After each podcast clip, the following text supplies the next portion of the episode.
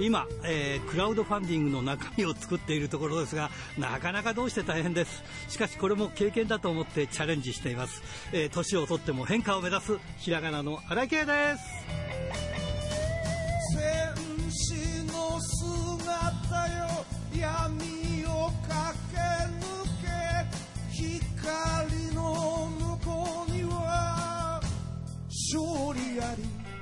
えこういうことやってるとねいろいろと考えさせられるんですが、まあ、ゴールはね目標金額が集まることですがなんそれよりねもっとその中に思いとか信頼とかいろいろこう見えてくるものがあってねそっちの方が大切かななんて思ったりもするんですけどね。まあ今だ登場です、えー今週も張り切ってまいりましょう。まずはこちらからです。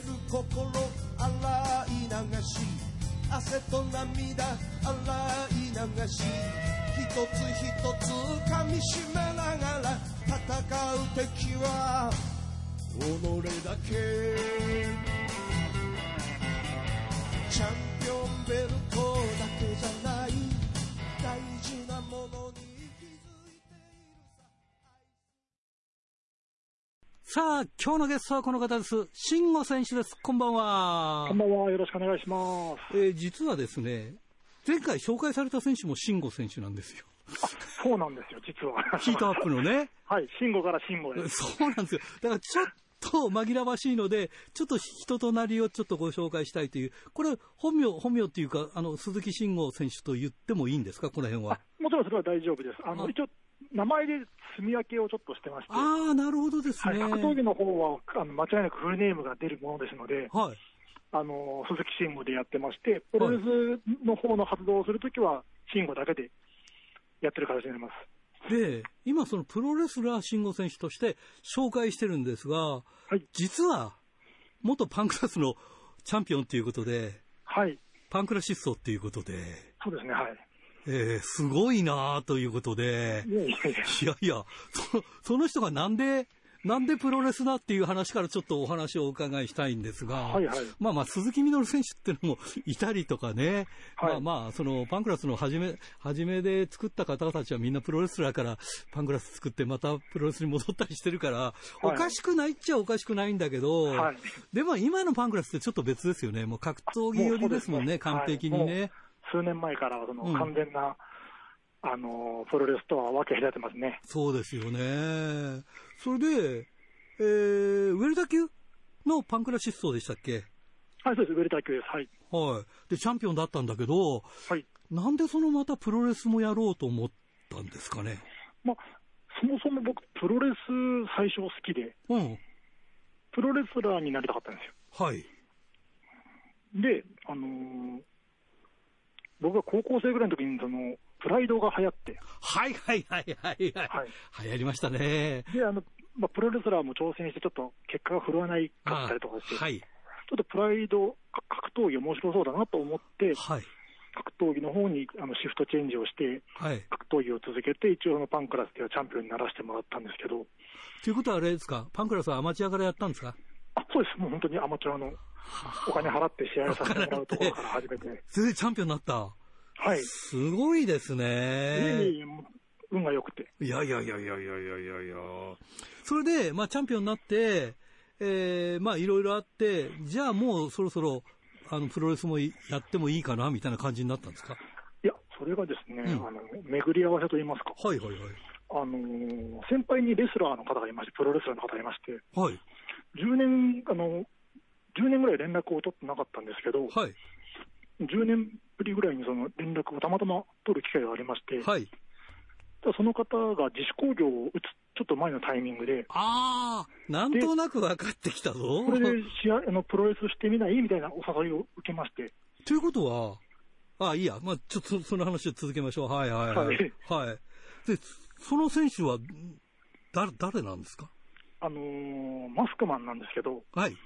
あの杉という選手が、あ、あ、なんだ、僕が思ってる選手とは違ってた。あ違いました？あどなたを想像してました？僕はね、多分パンクラスだったから、佐藤光選手かなと思ったんですよ。あー、なるほど、なるほど。ああ佐藤光選手ね、プロレスやってるじゃないですか。そうですね、そうですね。あの、実はヒカルさん、ヒカルさんとはまあちょちょっとした交流しかないんですけども、はいはい実はあのその杉選手と僕っていうのは、はい。はい。あの僕、地元が静岡なんですけど、はいはいはい。し杉選手もその静岡で、隣町出身なんですね。あ、そうなんですか。はい、なんであの、杉選手がプロレスラー、僕がその格闘家とかになる前からの知り合いといいますか、あはい、でお互いその上京して、上京してから全く連絡を取ってなかったんですけど、あ。はい。あのたまたまその十数年ぶりに連絡を取る機会がありまして、うん。でその杉選手の自主興行に呼んでいただく形で、プロレスもやらせてもらってあっていうのがまずスタートになりますね。杉選手ってすごいんで、もう身軽であのロープの上ね、飛び回って、ものすごいですよね。はい、もう世界的にいいだと思います、すそうそうそうそうそう。まあいろいろ知ってます、僕も。杉選手のことはね。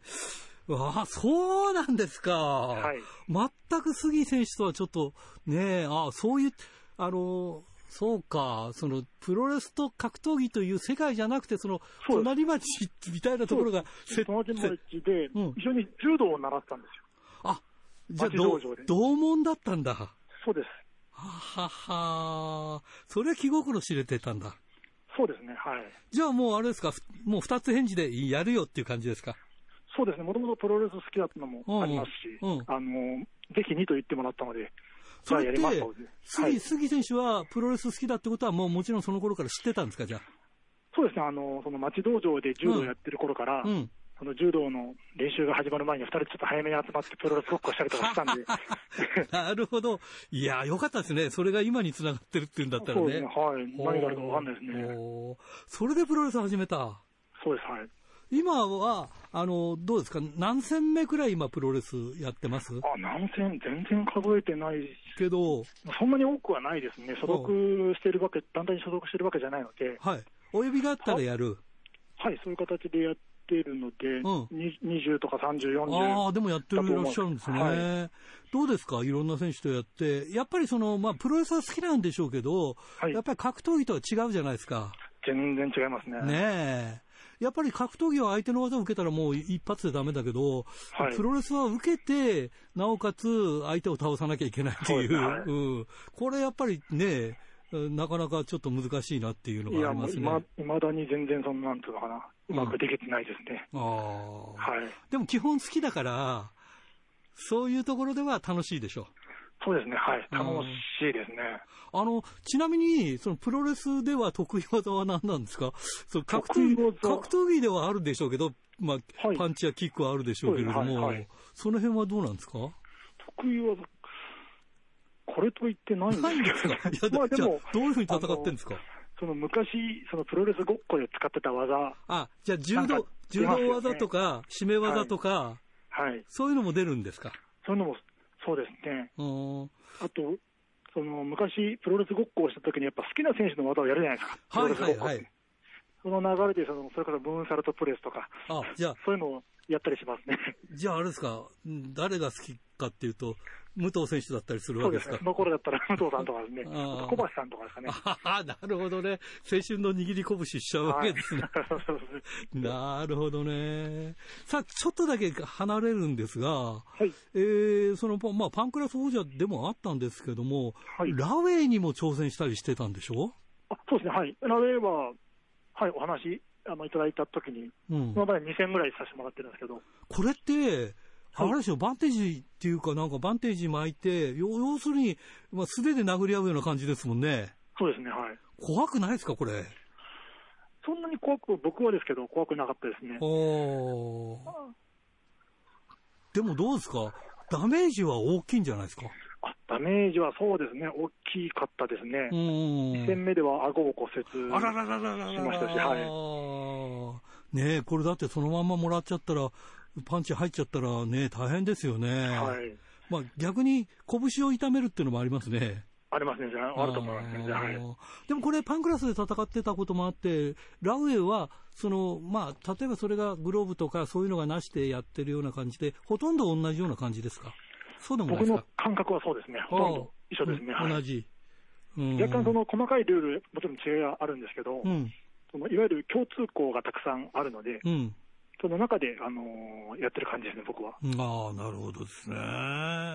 もうなんかね、下手すりゃ街の喧嘩みたいな、その、そうですねいいでたち、いでたちは、そうですよね。本当そう思います、そうん、ただプロがやってるからね、その辺は綺麗なんだろうけど、す。はい。これ一回その顎骨折したりしてるんでしょうけど、まだお話があったらやりたいですか？もちろん、もちろん、あのー前回もちょうど、えー今9月なんで、うん。7月か、7月そのラベーの大会、はい。あのコロナでしばらくできてなかったんですけど、はい。またあの7月に新たにラベーもう一回やりますって言って、あおの声かけてもらったんで、あのこの間試合してきました。あら、どうでした？結果は。結果はあのあの、純粋なラウェイではなくて、はい。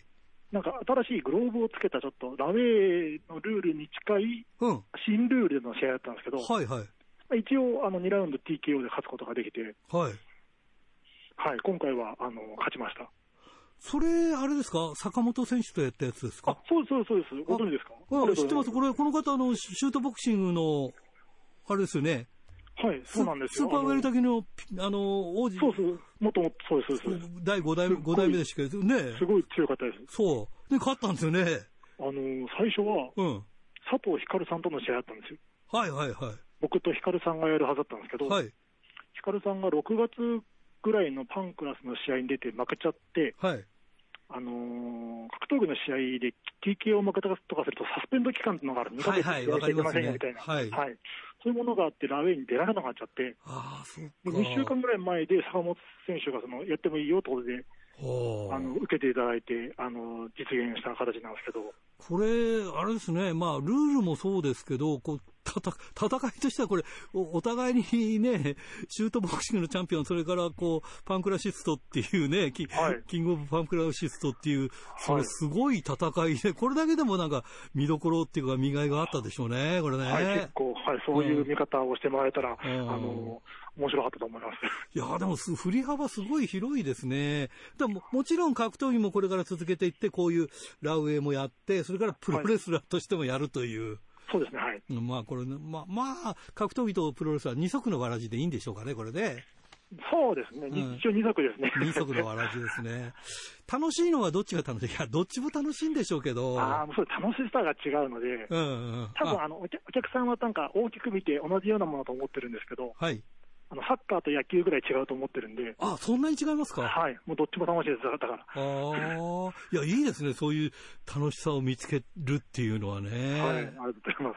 どのくらいまで続けられるんですか、これ？どのくらい体が動くうちはと思ってるんですけどうね、ん いつその大怪我するかもわかんないんで、うんなんとも言えないんですけど、もう格闘技やって何年くらいになりますか？一応もう15、6年になりますね。どうですか？でも格闘技15年くらいやるとね、いろんなものがこうダメージあるじゃないですか、蓄積してくるっていうもはい、のが。あるありますね。うん、これは大丈夫ですか？自分はありがたいことに、はいあの運よく大きな怪我はなく、はいあ折ったりとかありましたけど、あのなんとなく後々に引きずるような大きな怪我なくやってこれてるんで、あ、今のところ、そんなに大きなあの支障はないですね。ディフェンスがいいんですかね？いや、運だ運だと思いますよ。たまたまです。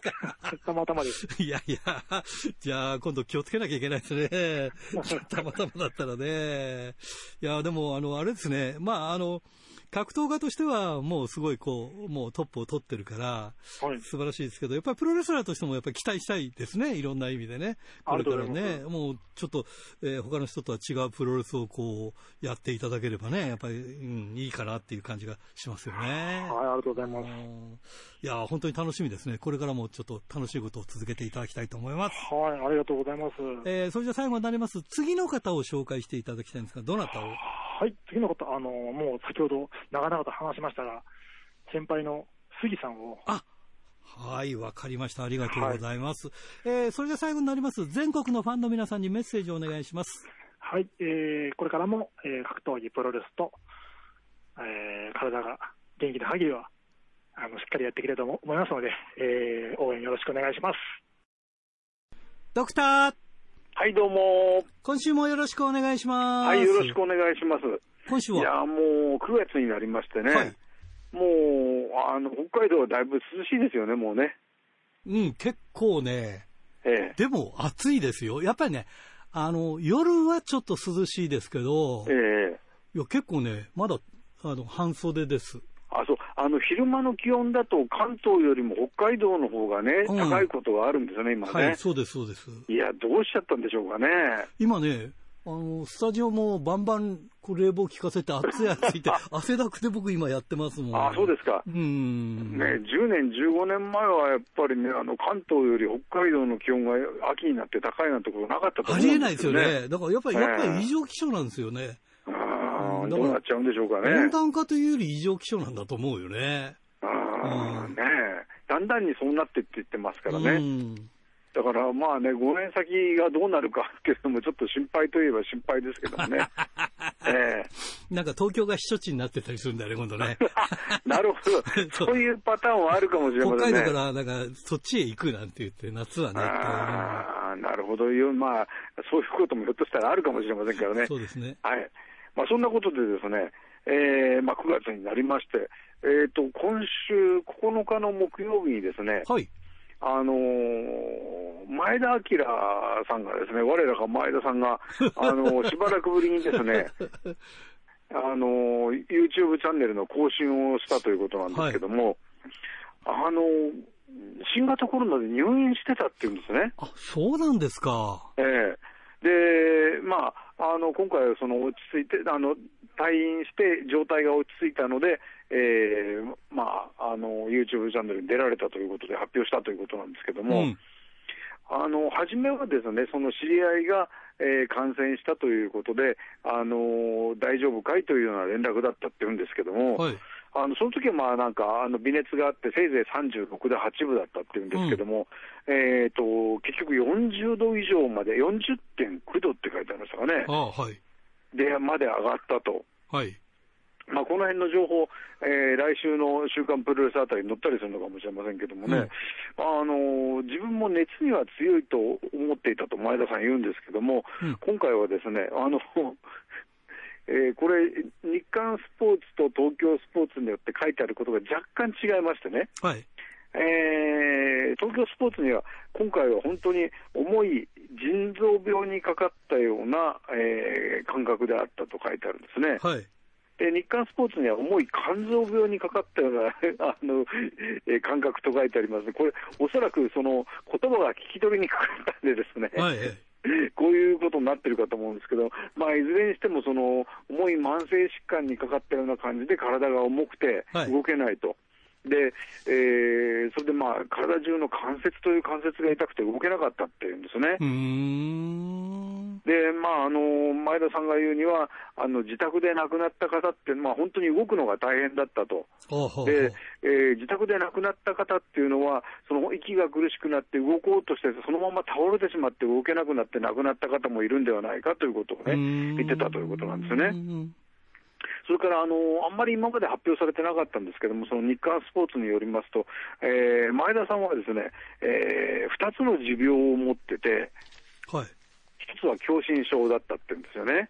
おー、まあ、これもあんまりね、今まで書かれてなかったと太ってるからなえーまあそうですよね、うんあのここ5年ぐらいであのウエイトはね、増えたように思ってましたからね、うん。でそれで、えー自宅最初は自宅療養だったので、はい薬がなくなってきて、そのうちにだんだんもう薬が切れてくると、不整脈が出るようになってきたと。うん。で、えーそうこうしてるうちに息が苦しくなってきて動けなくなり、救急車で入院したって言うんですけどね。いやーねー、はいまあといっても前田さんもね、あのー今回の記事を見ると62歳ということで、うん。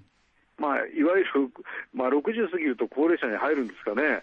いや、どうなんだ。いや、だから、あのーよく僕思うんだけど、車であの、運転してて、あの、なんか、あの、老人のマークあるじゃないですか。はいはい、四つ葉マーク。よ、よつ、うん。あのマークとか、あの、駐車場にあるんだけど、何歳から入れていいんだろうって、いつも思いますよね。なるほど。うん思いませんかね？まあええあと、シルバーシートって何歳から座っていいんだろうとかさ。あーまあ、シルバーシートは年齢特別決まってないですからうね。ん。ええまあ、難しいところですけどもね。まあ、というもののね、まあ、今回回復したからいいということではありますけれどもね。はい。やっぱりね、なかなかね、いろんな、あのーところにその、えーまあ、結局、その前田さんが言うには、あの今の新しい、おそらくデルタ株だろうというのは、あの非常に、えー危険だと。はい。改めてその、えーコロナウイルス感染っていうのは非常に、えーまずい病気だということは分かったというふうに書いてありましたけどね。ああ、なるほどね。まあ、だけど、一つ思ったのは、そこで前田さんが最後に、えーイソジンを使ったうがいをした方がいいと思いますっていう、なんか、どっかの知事の人みたいななんかね、大阪知事が言ってましたね、それ。あの、まあ、一応申し述べると、うがいはいいと思うんですけども、はいあの、イソジンではウイルスをやっつけられませんのでですね。ああそうなんですかえーまあ、うがいをすることはいいですから、例えば塩水ですとかね、そういったうがいは、あの、お茶だとかのうがいは、あの、していただくといいと思うんですけどもね。ああなるほどねまあ、そこは前田さん、ちょっと、あの、そこのところは、できれば訂正していただくとさらにいいなと思ったりしたんですけどもね。あーまあ、自分ではそう思ったんだろうけどね。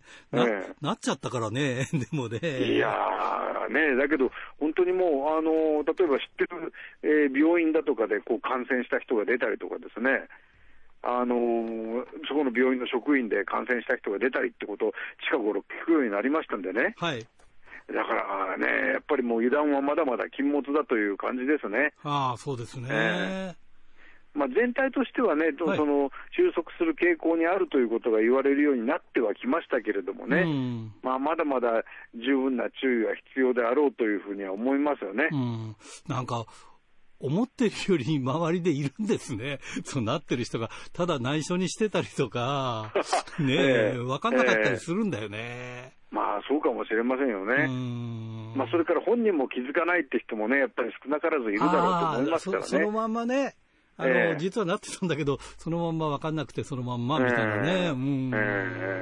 えまあ、あの、前田さんの場合にはですね、なんかはいワクチンはしてなかったというんですね、まだね。ああ、そうでしょうね。ええうん。なので、まあ、感染があったんでしょうけども、まあ、ワクチンした方で、その、まあね、感染があって、ご自分でわからないという方もあるかもしれませんからね。うんやっぱりその、なるえーマスク、手洗いはしていただくに、えー越したことはないだろうと。また緊急事態宣言伸びるみたいですしね。とりあえずはまあ月末まで伸びて、先がまたどうなるかですけどもね。もうね、うんええ区別した方がいいですよね。もう、いやわそうですね。ワクチン打った人はまあ大丈夫とか、その代わりえーこれから先はまん延防止の空気は、うんあの、お酒だとかは認めるような方針ということですからね。うん、そうしないとね、経済、ええ経済回っていかないですもんね。そうですよね。大体ね、もうオリンピックが終わって、その、まあ、感染者は下がってきて、まあ、実際、うん東京都内では結構、その営業している夜もね、まあ、はい10時ぐらいまで営業している飲食店もあるようになってきましたから、はいそうすると何が本当のね、感染の原因かっていうのは分からないところもありますからね、はい。必ずしもやっぱりお酒とか飲食店だけじゃないだろうっていうことですようんね。そういうことですね。えーまあ、そういうところもありますんでね。はい。はい。で、えーそれでですね、えーと、まあ、今週の、あの、週刊プロレスを見ておりますとですね、ちょっと僕知らなかったんですけども、はいあのー編集部初、アイコラムというね、はい。えー最後の方の、あのーコラムに、えー札幌出身、奈良記者が今回書いておられますけれども、はい。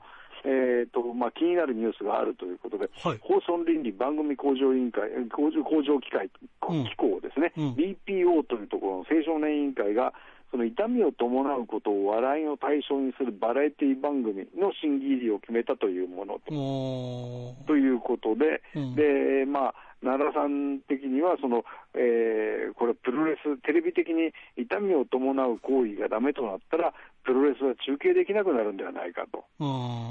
ただそれをで笑いに変えてるということなんですかね。そうなんですよね。それとはもう違うとは思うんですけどもね。うんうんだけど、まあ、奈良さんはそのプロレス専門誌においては、その昔から流血シーンを載せると、うんえーいじめを助長するという意見は見られないもの、さすがに見られないものの、不快だとの意見は常に一定数届いているということで、うんうんえーまあ、そういうことがですね、その、えー広がることを非常に懸念しているんだろうと思うんですよね。うん、なるほま。あ、あの実際、先日のそのマッスルでも、そのえー苦痛を笑いのネタにする、えー番組ということが、えーネタにされていたということがね、写真で、えー今回取り上げておられますけれどもね。なるほどね。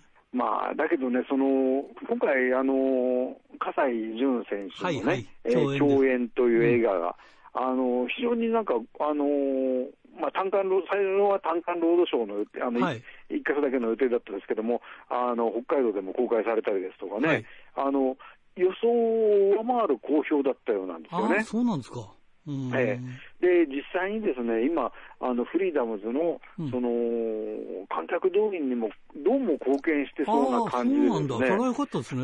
ええ先日の後楽園ホール大会も札止めということで、私も1週間前ぐらいにまあ行けることになりましてですね、チケット買おうと思ったらですね、もうすでに買えないという。いやいやいやいやいや、それはそれ、それはそれで、だ団体にとっては嬉しい、あれですね。ええうんはいはいうんで、まあ、あのーなんと言いますかね、その、結局はその、まあ、映画はね、あの、ご存知の通り、その、テレビとは違いましてね、うんその、見に行きたいか、あの、映画館に行った人だけが見られるっていう環境ですからね。はい。まあ、テレビとは違いますけれども、まあ、もしそのプロレスがですね、えー苦痛を伴うような、えーものであって、えーテレビ中継上、問題が必要ということになった場合には、一番影響を受けてくるのはやっぱり地上波で行われておりますね、うん新日本プロレスとか、うん。えーあるいは、まあ、あの関東の、えー UHF で放送している、うんえースターダムとか、そういうところでしょうね。うん、なるほどね。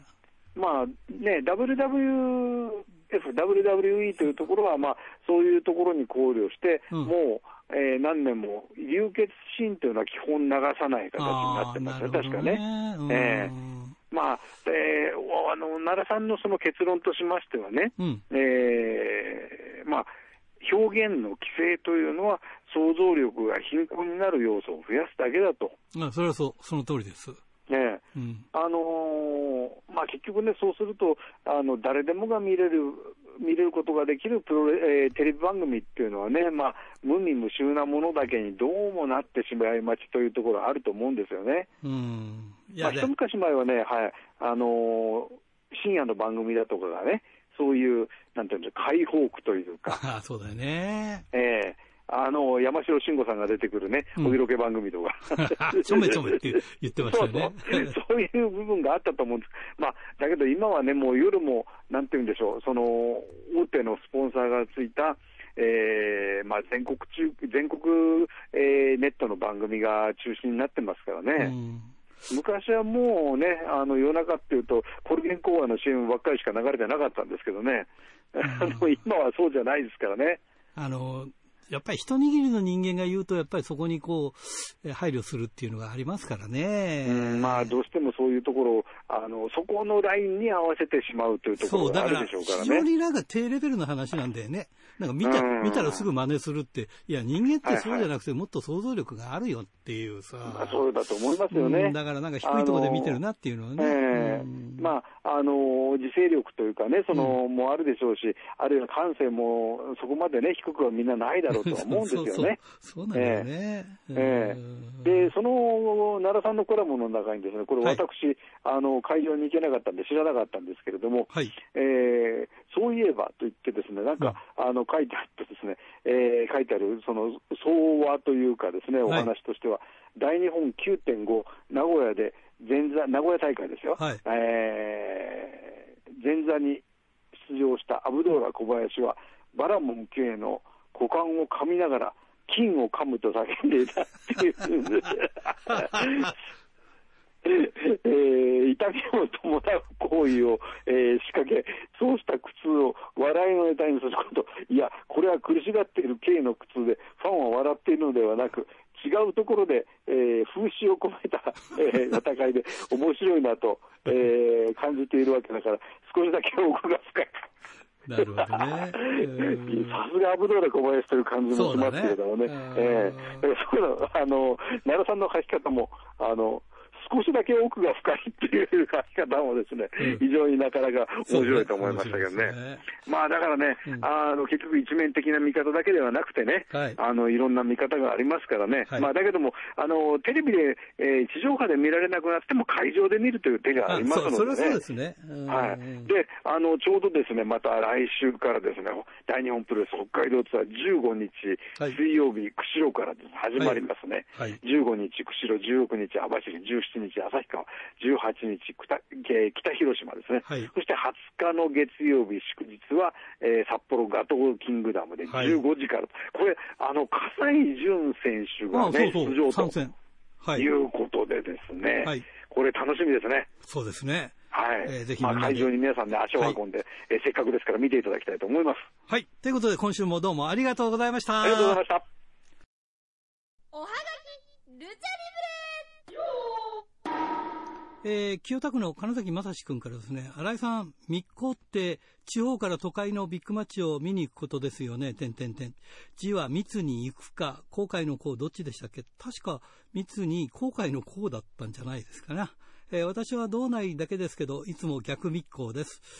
えー第日の北海道シリーズ、釧路と旭川へ見に行く予定でしたが、えー高速バスの最終便が運行になり、日帰りができないので中止にしました。残念です。なので北広島と加藤金の2大会が楽しみです。ということで、この方は日帰りでしか行かないというポリシーがある方でね。いやー、でも大変ですね。はい。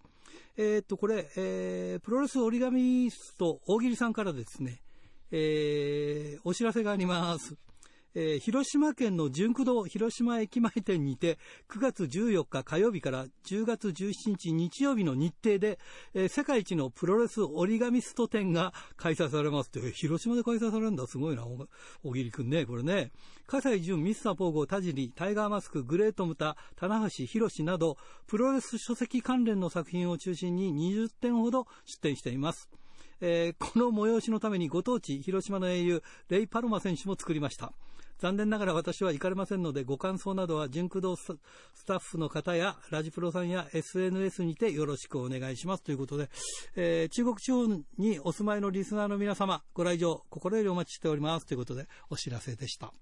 はい、えー、これもちょっとお知らせっぽいな。豊平区、桜から海さんから、新井さん、スタッフの皆さんこんばんは、生きてます、元気ですということで、生きてたんだね。はい。大通りにある札幌の文房具の聖地、えー大丸藤井セントラルにて、浅草のプロマイドのマルベル堂、かっこブロマイドではなく、かっこ閉じ、が、フェアを開催しております。して、えー昭和のスターを撮影したプロマイドはいかがですか？と、えーセントラルのホームページに書いてある通り、西城秀樹や石原裕次郎等々昭和のスターに混じり、クラッシュギャルズ、猪木、馬場、力道山のプロマイドもあるのが、えーやはり昭和のスターであり、プロレスが今以上に人を狂乱させていた時代だったんだなと思わされました。えー個人的に欲しいのはレスラーものですが、えー銃持って格好つけてる三島由紀夫ですかね。すごいな。楽しそうだな。え平岡君武、かっこ、え三島由紀夫の本名。ね、これすごい名前なんだよ、これ。三島由紀夫の名前ね。うんえ昭和のスター以外にも、純烈やなぜかモノクロのえうっちゃんなんちゃんのプロマイドもあったので、お近くにご用のある方は、えー覗いてみると面白いかもです。12日まで開催です。ということで。あ、いいな、これいいな。面白いな。行ってみようかな。えーすごいな。当時ね、三島由紀夫もそういう意味ではスターだったからね。はい。えー、これは、えー富山県ラジオネーム高木克彦君からですね。えー今週のシュープロの、えー、巻末言に、えーグレート鈴木社長の野望と今後の展開をちょうー掲載。えー鈴木社長は今後の G プロレスと UWF 二極化を語ってますが、同じようなことを始めた団体が、えー九州プロレスが9月6日に U ルールの新ブランド、スターレーンを始動。えーこの日のスターレーンのメイン、九州プロレス佐々木久丸対、最近ノアにたまに参戦している中村大輔が行われたのですが、個人的にまあ試合内容だけで言えば、グレート旗揚げのメインより優らしい内容で面白かったですと。えー22年前に佐々木久丸と、えー中村大輔は同じ日に U ライフキャンプに入門したストーリーがということで、ちゃんとね、やってるんだね。えーそういうことになるんだね。はい。えー白石区ラジオネーム豊田勲君からですね、えー第日札幌大会はデスマッチストロングタック戦の三大タイトルマッチになったようですが、えーここに BJW ジュニア戦が入らないところにストロング J の層の薄さを感じてしまいますね。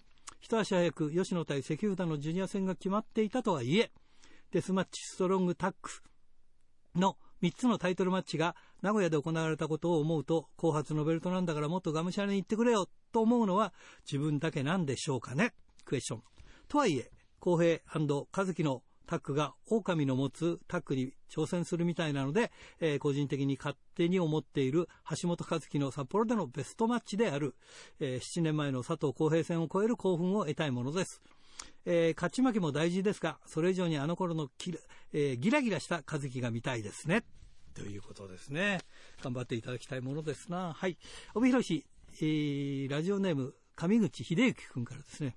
えー、スターダムに元アクトレスの桜井舞、えー、月山和歌が上がったりしてびっくりですね。えー、月山選手はいきなり初戦でうなぎ選手の持つフィーチャーに挑戦しましたね。えー、桜井選手はスターダムチャレンジとしてジュリア選手やマイカ選手などのとシングルが組まれています組まれたりしてますね。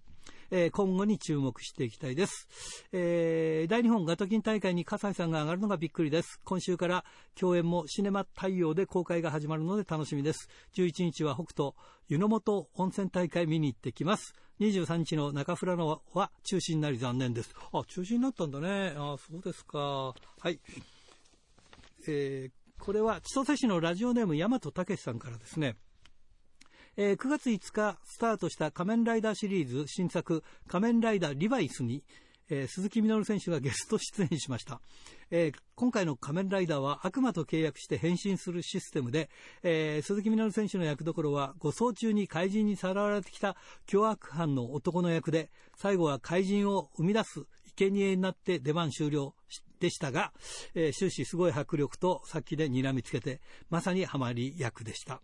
えー、気になる方は YouTube で仮面ライダーリバイス第1話が公開されているので、えー、鈴木みのるの勇姿をご覧ください。かっこ笑いということでしたね。もう一個だけいけるかな。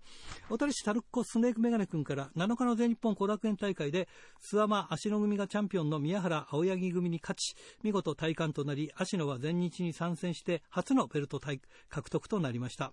アジアタックも T フォーク、エル・リンダマン組が体感となり、生え抜き以外の選手たちが結果を出してきたので、えーこれからタック戦線がより一層熱くなっていくのではないかと思わせるような動きになるかと思うので、非常に楽しみになってきましたね。ということです。ということで、おはがき、ルチャリブレでした。さあ、今日のゲストはこの方です。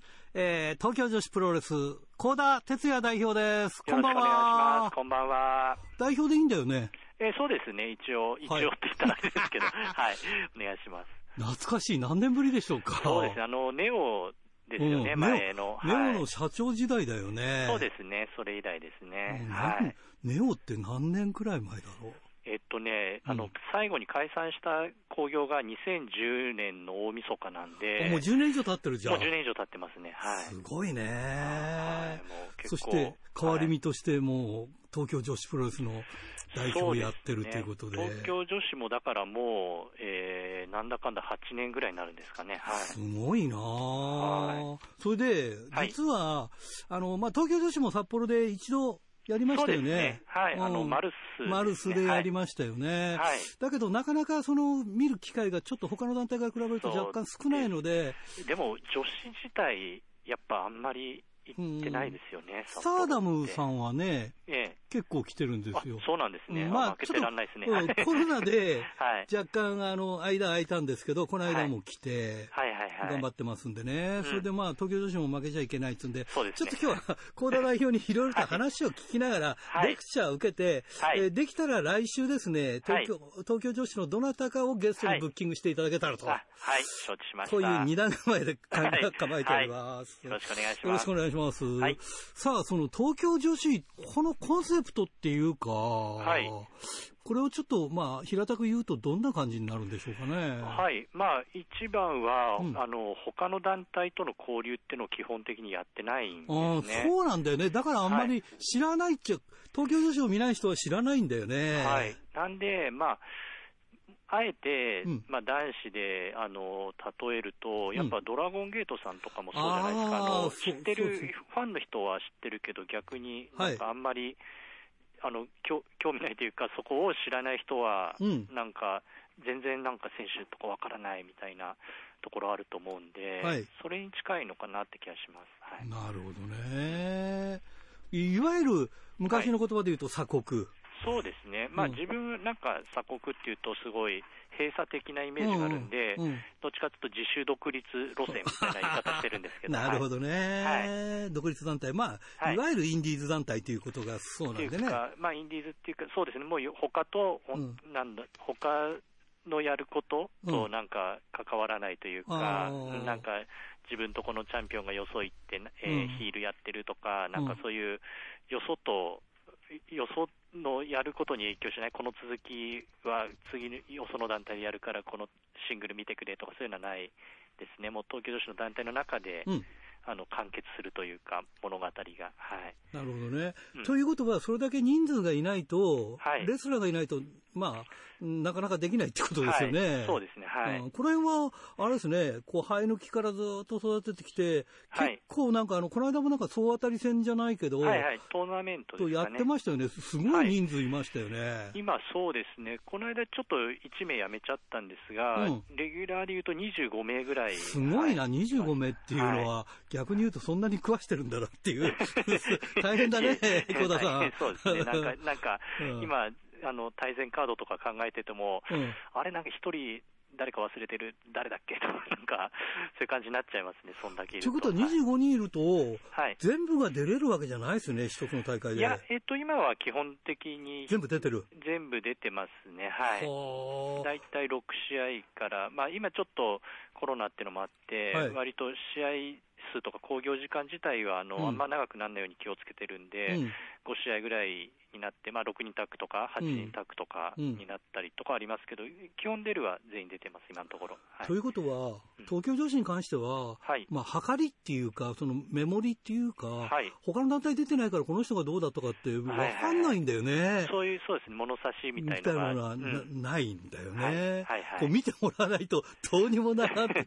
そうですね、まあ、ただ今、あのー、あれなんですよ、あの DDT とか、まあ、ノアもなんですが、はい、えーと、うちがあのレッスルユニバースっていう、はい、あの動画配信サイトをやってまして、はい、そこで全部の試合がもう見れるようにはなってるんで、はい。まあ、北海道の方とか、なかなかね、あのこっちに来るとか、逆にうちがそっちに行くとかないかもしれないんですが、はい、えー、月額900円だけ払ってもらえば、もう東京女子も DDT もノアも全部の試合が、えー、動画見れるみたいなのはありますね。はい。ああ、なるほどね、うん、宣伝になっちゃいましたけど。いやいやいや、この間、あのー、なんかね、あのー、大社長が土下座しながら、見て、見てくださいっていうの本当にやってましたけどね。本当によろしくお願いします。いやはい。聞いてる方も。はい。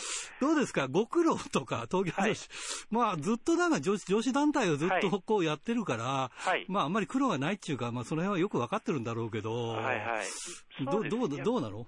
まあ、やっぱり、あの、今の方が全然、あの、人がたくさんいて、うん、あの、ね、あの経営というか、それこそ経理とか、はい、そういうのとかはもうちゃんとあのそれぞれ会社でやってくださる方がいるんで、はい、そういう意味ではあの本当にあのいわゆるマッチメイクとか、そういうのにある程度集中できるので、うん、今のが全然楽は楽ですね。はい、なるほどですね。はい、あの昔はよくこう出たがりと言わ言わないけど、よく出てましたよね。はい、いや、あの違いますよ、あれも、はい、はい、今もですけど、営業？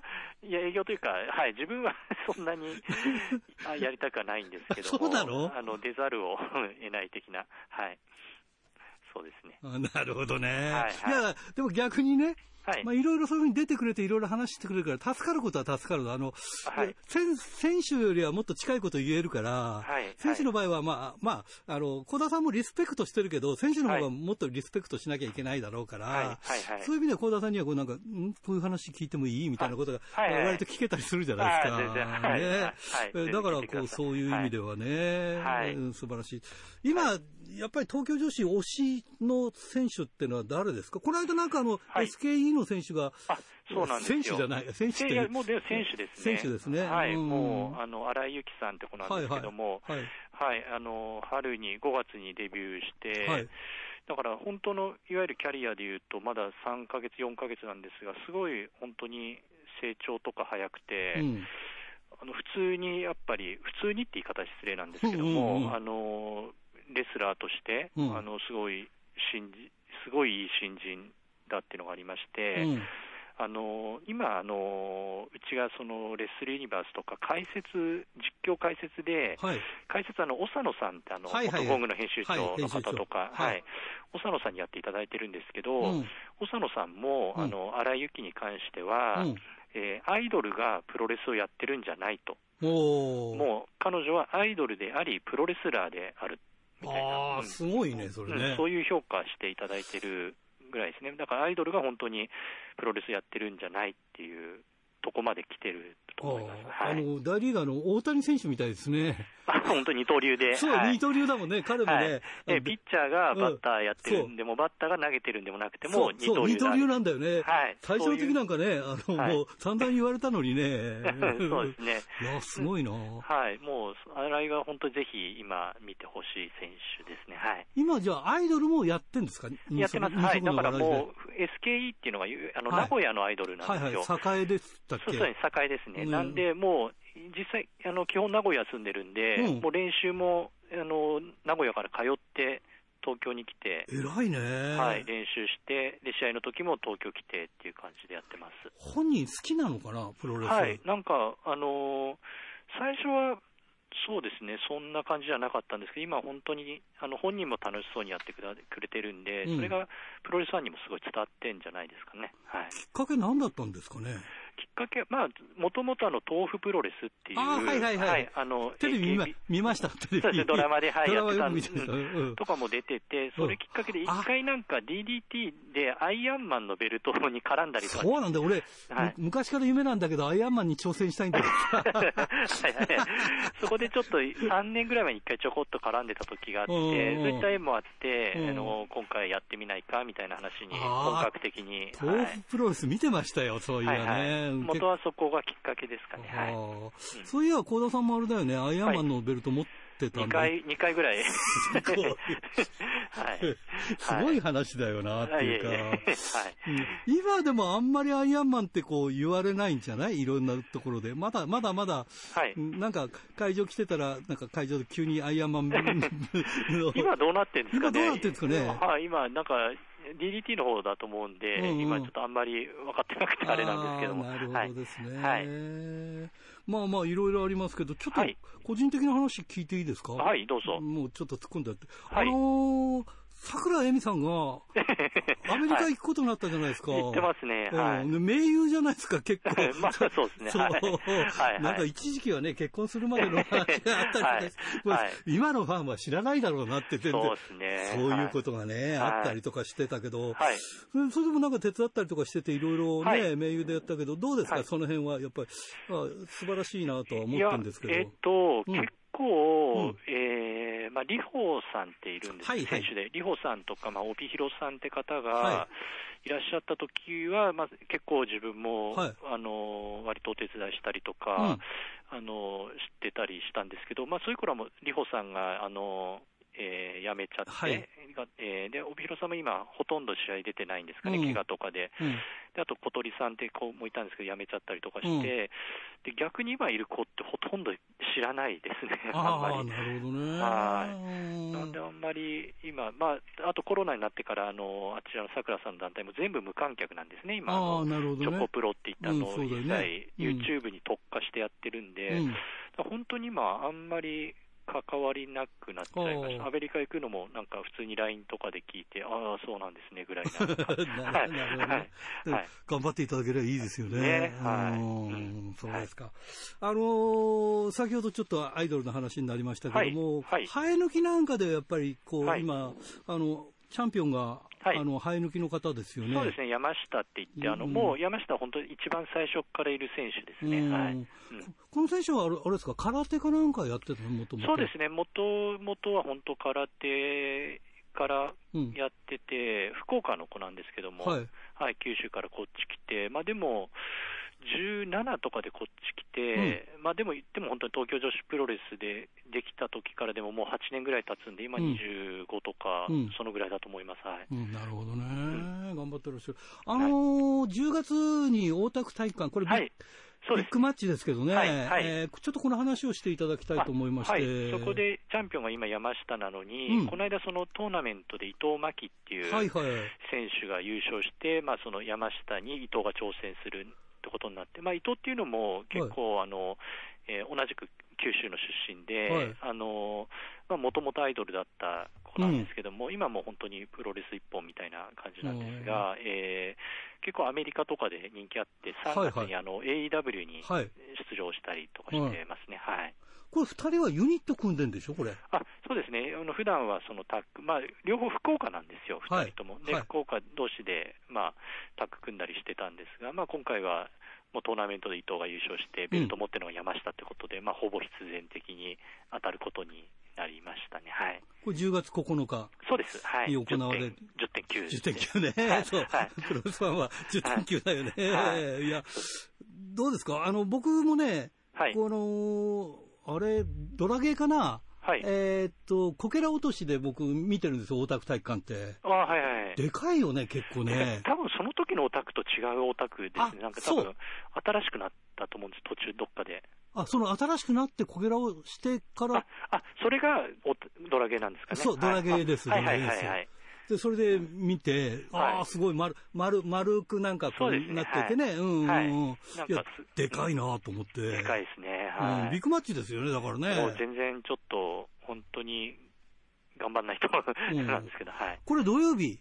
土曜日です。ね、土曜のお昼で。開始14時という14時です、はい。これ、土曜日の14時でも仕事してる人いるんじゃないですかね。いや、でもね、あの、今、東京女子ってほぼ、あの、週1回ペースでやってるんですが、はいはいはい、ほとんど全部土曜昼なんですよ。ああ、なるほど。はい。そういう定着の仕方がもうできてるんだ。できてるんじゃないですかね。うんうん、もう、ほとんど毎週土土曜昼にやってる団体みたいな感じです、は。はい。はい、なるほどね、はい。もうね、15分って言ったんですけど、もう14分過ぎちゃって、はい、もう、ああいえあっという間にね、お話ししてるんで、はいはい、えー、最後になりますが、はい、えー、高田代表の方から、はい、えー、ファンの皆様にメッセージをお願いしたいんですが。そうですね、すみません、ちょっとなかなかやっぱ札幌行けてないんですけれども、あのあ逆聞きたかったんですけど、はい、札幌って今、結構、会場が皆さん苦労されてるんですか、ね、あそうですね、でも今、あのーうん、ミニサッカーっていうか、はいはい、サッカーの会,、会場があって、はいはいえー、そこが、あの今度 DGT がやる。やるところですね。はい、ただ、はいはい、あの、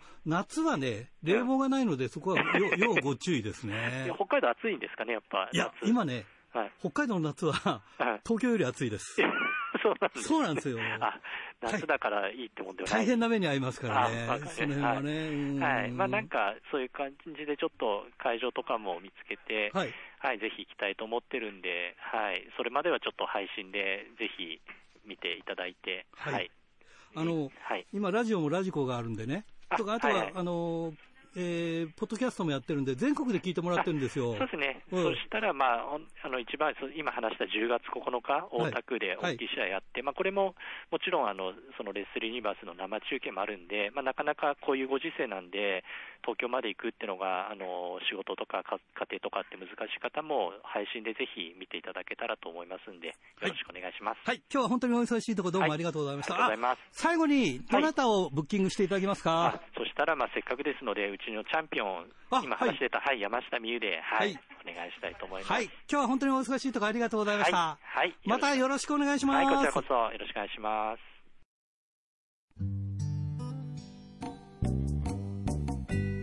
さて、先週のプレゼントの当選者を発表しましょう。先週のプレゼントは、久恵比寿の匠のしめ鯖を1名様にということでした。えー、当選したのは、埼玉県ラジオネーム、トラトラトラさんに、えー、プレゼントが当たりました。おめでとうございます。なんかちょっと変わると、ちょっと、ちょっとやりにくいね。さて、今週のプレゼントは、モンドセレクション金賞を受賞した、えー、久恵比寿の匠のしめ鯖を1名様に、えー、プレゼントします。ということでね、えー、これ、久恵比寿というのは、えー、会社名で、えー久江のしめ鯖というのが正しいんだと思います。ちょっと調べておきますね。はい。えー、メールアドレスは rpro.hbc.co.jp。ファックスは011-232-1287。宛先は郵便番号060-8501。どちらも HBC ラジオラジプロと書いてください。来週木曜日必着です。インターネットで聞く方は HBC をクリックしてください。ということで、このね、しめ鯖本当に美味しいの。俺もよく食べるんですけど、あの、うん、もう65年65年くらい、まあ、もう歴史とともに作ってるというすごいやつですから。ということで、えー、今週あ、今週から大日本プロレス北海道シリーズが始まります。皆さんよろしくお願いします。ということで、いつものようにお相手は、ひらがなの原井圭でした。ではまた来週まで、さようなら。いつも笑いながら会えるなんて、いつも前向きだけで